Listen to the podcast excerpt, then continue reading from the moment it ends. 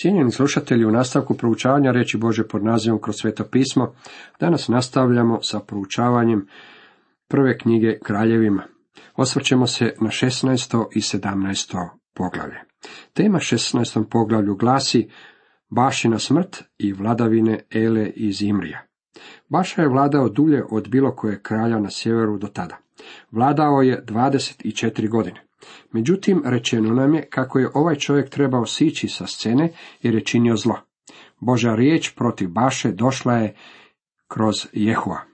Zato ću netragom pomesti Bašu i kuću njegovu, učinit ću s tvojom kućom kao i s kućom Roboama sina Nebatova.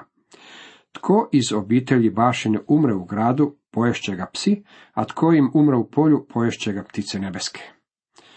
Ovo je bio tužno razdoblje u životu ovog kralja. Zbog toga što je Baša odabrao slijediti grijehe Jeroboamova doma, on će ga također slijediti i u strašnoj kazni koja pripada ovim grijesima, bilo da će ga rastrgati psi ili će ga pojesti ptice. Baša je počinuo sa svojim ocima i sahranjen je u Tirzi. Sin njegov Ela zakraljio se mjesto njega. Ali riječ Jahvina po Jehu, proroku sina Hananijevu, nije bila upravljena protiv Baše i njegove kuće samo zbog toga što je činio zlo u očima Jahve i ljutio ga dijelima svojih ruku, te bio kao i kuća Jeroboamova, nego i zbog toga što je i nju istrijebio. 26. godine kraljevanja Ase u Judeji postade Ela, sin Bašin, kraljem Izraela u Tirsi. Vladao je svega dvije godine. Ela je vladao samo dvije godine dok Zimri, zapovjednik jednog dijela njegove vojske, nije poveo pobunu protiv njega. Njegov dvoranin Zimri, zapovjednik polovine bojnih kola, uroti se protiv njega. Kad je bio u Tirzi, opio se u kući Arse, upravitelja dvora u Tirsi. Tada provali Zimri, udari na njega i ubi ga. 27. godine Asina kraljevanja Judejom, te zavlada mjesto njega. Kad se Ela napio, Zimri je provalio k njemu i usmrtio ga. Čini se da zbog urotnika u sjevernom kraljevstvu nitko nije bio siguran, čak niti sam kralj. Nakon što je Zimri ubio Elu, počeo je vladati umjesto njega. Međutim, niti Zimri nije dugo potrajao samo sedam dana. 27. godine Asina kraljevanja Judejom postade Zimri kraljem u Tirzi i vladao je sedam dana. Narod je tada opsjedao Gibeton, koji je pripadao filistejcima. Još se jedna urota podigla u Izraelu, a ovaj put su se riješili iz Imrija. Zatim Omri i sav Izrael s njime odoše od Gibetona i opsjedoše Tirzu. Kad je Zimri vidio da će ga grad biti osvojen, uđe u utvrdu kraljevskog dvora, zapali nad sobom kraljevski dvor i tako pogibe. Ovo su bili crni dani za Izraelsko kraljevstvo, a još crniji dani tek su trebali nastupiti. O njima ćemo čitati u sljedećim poglavljima. Tibni i Omri, rivalski kraljevi u Izraelu. Nakon što je Omri uspio u svojoj zavjeri i proglasio se kraljem, pojavio se još jedan problem. Omrijev suparnik također je tvrdio da je kralj, njegovo ime je Tibni. Tada se Izraelov narod razdijelio. Polovica se odlučila za Tibnija, sina Ginatova, da ga učini kraljem, a druga polovica za Omrija. Ali pristaše Omrijeve nadjačaše pristaše Tibnija, sina Ginatova, pa kad Tibni umre, postade Omri kraljem. Omri je usmrtio Tibnija i tada je Omri vladao. Vladao je 12 godina. On je bio zao kralj i sve svoje prethodnike nadmašio u svojoj zloći ali je Omri činio zlo u očima Jahvinim i bio je gori od svojih prethodnika. Dolazak Ahaba na scenu, njegova ženitba s Izebelom. Omri počinu sa svojim ocima i sahranjen je u Samariji. Njegov sin Ahab postade kraljem mjesto njega. Omrija je naslijedio njegov sin Ahab. Ahab, sin Omrijev, činio je u očima Jahvinim više zla od svih svojih prethodnika. Omri je bio najpokvareniji vladar do tada, ali ga je njegov sin Ahab nadmašio i u zloči i pokvarenosti. I malo mu bjaše što je hodio u grijesima Jeroboama, sina Nebatova, nego se još oženi i Zebelom, čerju et Pala, kralja Sidonskog, i poče služiti Balu i uklanjati mu se Ahib je bio zao, a njegova žena Izabela pomagala mu je u njegovim zlim naumima. Ona je bila prava pomoćnica za područje zla i opačine. Ono čemu Ahab nije niti razmišljao, to je njegova žena učinila.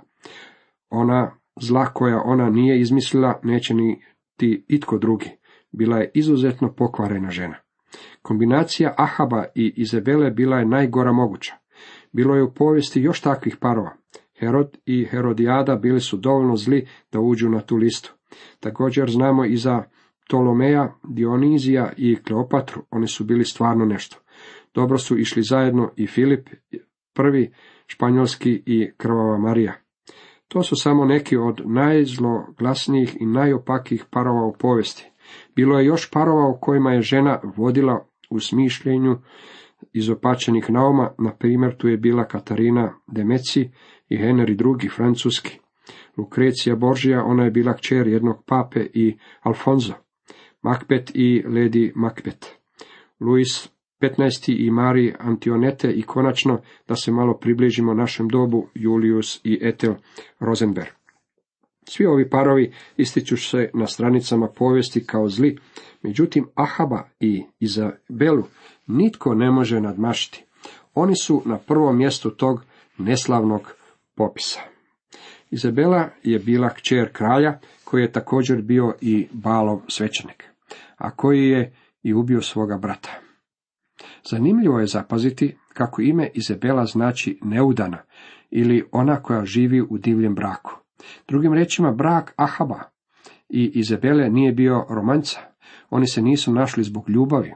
Umjesto pravog braka, ovdje se radilo samo o vjenčanju. Očito se ovo dvoje nije nikada našlo u pravom ljubavničkom odnosu. Ona je bila muška žena koja je raspolagala visokom intelektualnom moći, ali koja je također u sebi nosila i pravu strast prema zlu. Imala je snažnu volju i posjedovala je dominantnu osobnost, međutim nije uopće imala osjećaja za moral. Otvrdnula je do neosjetljivosti. Bila je beskrupulozna i najpokvarenija osoba u povijesti bespremca. U knjizi otkrivenja naš je gospodin uputio poruku crkvi u Tijatiri, ali imam protiv tebe, pušta ženu Jezabelu koja se pravi proročicom da uči i zavodi moje sluge, te se bludu podaju i blaguju od mesa žrtovana idolima. Krist je uputio ovu poruku Tijatiri jer je došlo razdoblje bez prirodnih čuvstava, bila je to slika Izabele. Kako su se Izabela i Ahab uopće našli? Mislim da je stvar išla vrlo lako. Zanimljivo je promatrati okupljašlišta mladih ljudi i vidjeti da kada se ondje nađe neka trula jabuka među momcima i trulo jaje među djevojkama, to se dvoje uvijek pronađe i zbliži. Vrlo je čest ovakav slučaj, pa je vjerojatno tako bilo i s Hahabom i Izabelom. Još se nešto dogodilo tijekom ovog razdoblja, što nam pokazuje o kako kritičnim i zloslutnim vremenima se radilo. Balu podiže žrtvenik u Balovu hramu, što ga bjaše sagradio u Samariji. Ahab je podigao i Ašeru, učinio druga zlodjela i razljutio Jahvu Boga Izraelova, više od svih kraljeva izraelskih koji bjahu prije njega. Za njegova je vremena Hijel iz Betela sagradio Jerihon uz žrtvu svoga prvorođenca, a Birama podigao je temelje, a u žrtvu svoga mezimca Seguba postavio je gradska vrata po riječi koju je Jahve rekao po svome sluzi Jošuvi sinu Nunovu. U doba uništenja Jerihona Jošova je rekao, proklet bio pred licem Jahve čovjek koji pokuša ponovno graditi Jerihon. Gradio mu temelje na svom prvencu, podizao mu vrata na svome mezimcu. Grad nije bio izgrađen do vremena Ahaba i Izabele, a prokletstvo koje je izrekao Jošova palo je na čovjeka koji je grad izgradio, Hijela iz Betela. Cijenjeni slušatelji, toliko iz 16. poglavlja. U nastavku pogledajmo što nam donosi 17. poglavlje. Tema ovom poglavlju glasi Ilija najavljuje tri sušne godine. Bog je morao imati svog čovjeka prisutnog kada su Ahab i Izabela sjedili na Izraelovom prestolju. Trebao je to biti netko tko će imati hrabrosti suočiti se s njima i suprostaviti im se. Bog je imao takvog čovjeka u pričuvi. To je prorok Ilija. jedan od najvećih ljudi koje susrećemo na stranicama Biblije. On je također i čovjek koji će se vjerojatno vratiti na zemlju kako bi svjedočio u posljednje vrijeme. Predskazano je da će se on vratiti. Ilija najavljuje sušu. Iliju nam se predstavlja na dramatičan način. Upao je na dvor Ahaba i Izebele i vrlo hrabro im je iznio što je imao za reći. Ilija, tižbijac i tižbe, Gileatske reče Ahabu. Živoga mi Jahve Boga Izraelova, komu služim, neće ove godine biti ni rose, ni kiše, osim na moju zapovjed. Ilija je došao k Ahabu i Izebeli i rekao im kako glasi posljednja prognoza vremena. Neće padati kiša, niti rosa, osim po njegove riječi, a on je baš napuštao grad. Dakle, nije imao namjeru izgovoriti tu riječ. Zatim je izišao iz njihove palače jednako dramatično kao što je ušao. Zamišljam si Ahaba i Izabelu. Sigurno su bili zatečeni i bez riječi jer nisu niti sanjali da će netko imati toliko odvažnosti i drskosti. Uskoro će shvatiti da Ilija ima naviku otvorenog govorenja onoga što je istina. Stiče se dojam da je Ilija čvrst i prirodan čovjek, a on je to i bio. Međutim, o njemu bi valjalo na ovom mjestu reći još nešto. Sigurno je Bog obučavao ovog čovjeka. Bog je imao dobru metodu obučavanja ljudi koje namjerava upotrijebiti. Naime, on bi ih odveo na neko vrijeme u pustinju. Sjetit ćete se da je to bilo mjesto gdje je obučio Mojsija. Bog je Abrahama pozvao iz Ura Kaldejskog na mjesto koje je bilo krševito. Bog je učinio isto s Ivanom Krstiteljem, a i apostol Pavao je proveo najmanje dvije godine u arapskoj pustinji. To je način na koji Bog obučava svoje ljude. Sada će odvesti Iliju i poučiti ga još nekim stvarima koje ovaj neizostavno treba znati. Bog hrani Iliju u Keritu i Sarfati. Upućena mu je riječ Jahvina ovako. Idi odavde i kreni na istok i sakri se na potoku Keritu koji je nasuprot Jordanu. Bog je poručio Iliji neka otiđe što dalje u zemlji što bude mogao. Tako je on otišao u pustinju i ondje je našao maleni potok.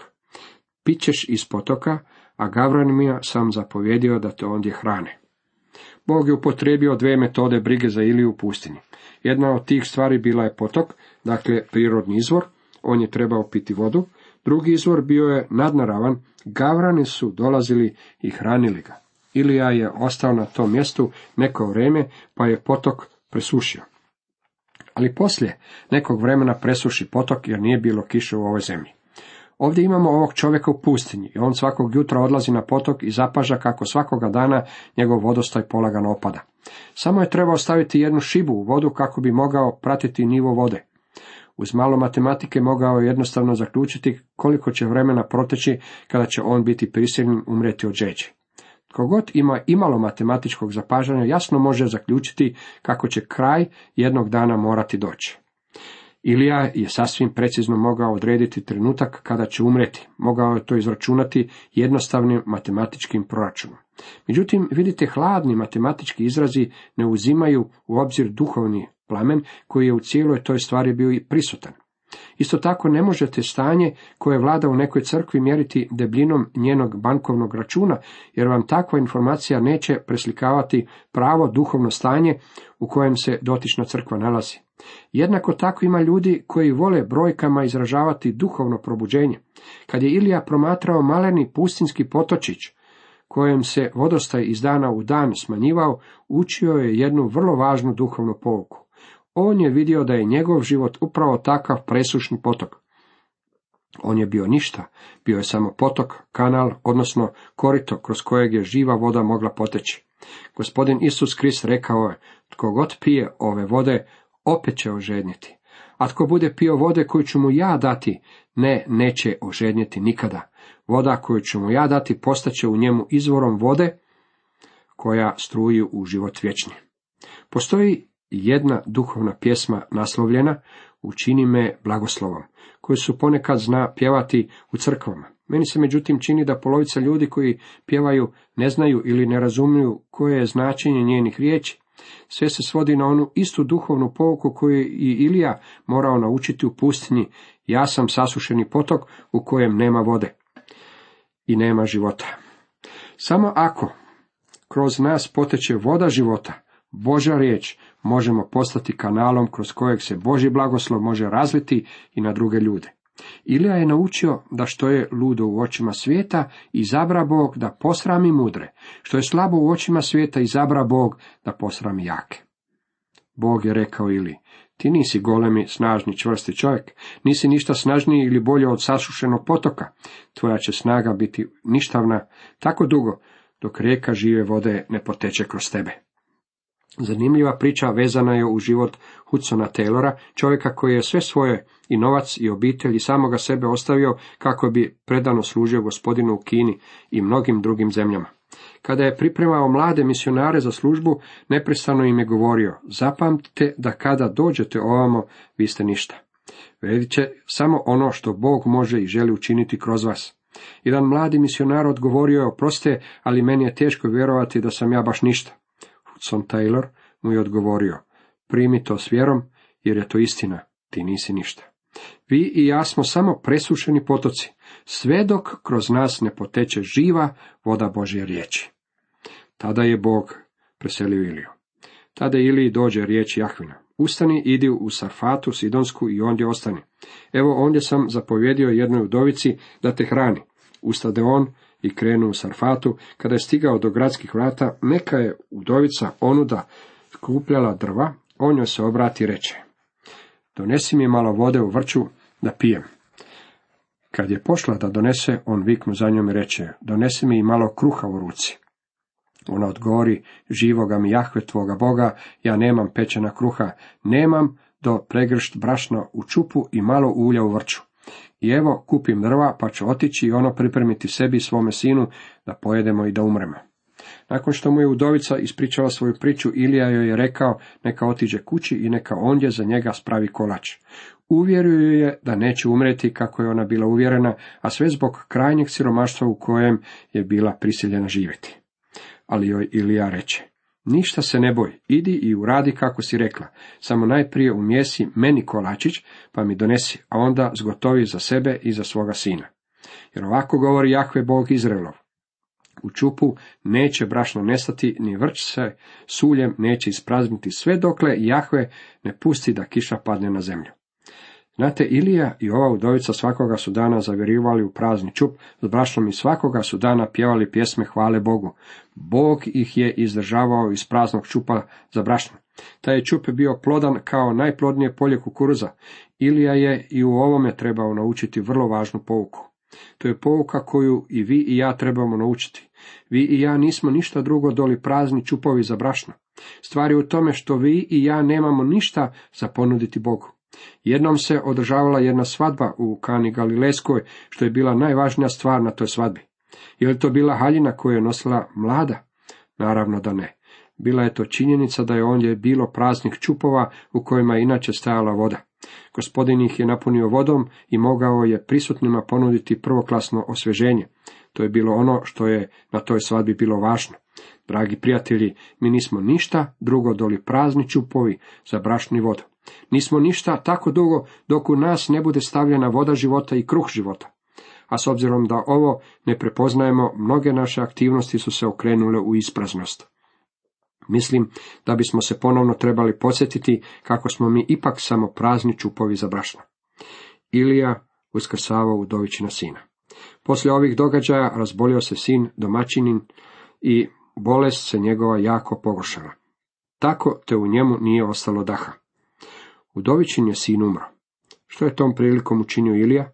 On joj reče, daj mi svoga sina. Tada ga uze i iz njezina naručja, odnese ga u gornju sobu gdje je stanovao i položi ga na svoju postelju. Tada zavapi Jahvi reče, Jahve, Bože moj, zar zaista želiš udovicu koja me ugostila uvaliti u tugu, umorivši joj sina? Zatim se tri puta pružio nad dječakom, zazivajući Jahvu. Jahve Bože učini da se u ovo dijete vrati duša njegova. Jahve je uslišio molbu Ilijinu, u dijete se vratila duša i ono živje. Ili je učinio kontakt s tijelom preminulog mladića tri puta. Ovo je veliko načelo uskrsnuća. Ono uključuje dodir sa životom. Kršćani danas trebaju biti u dodiru s Isusom Kristom. Kada nisu, oni su mrtvi. Moramo shvatiti kako se radi o jednom od velikih čuda u Bibliji. U dijete se vratila duša i ono oživi. Vi i ja smo samo mrtva tijela. Mi smo izgubljeni grešnici, mrtvi u svojim prijestupima i grijesima.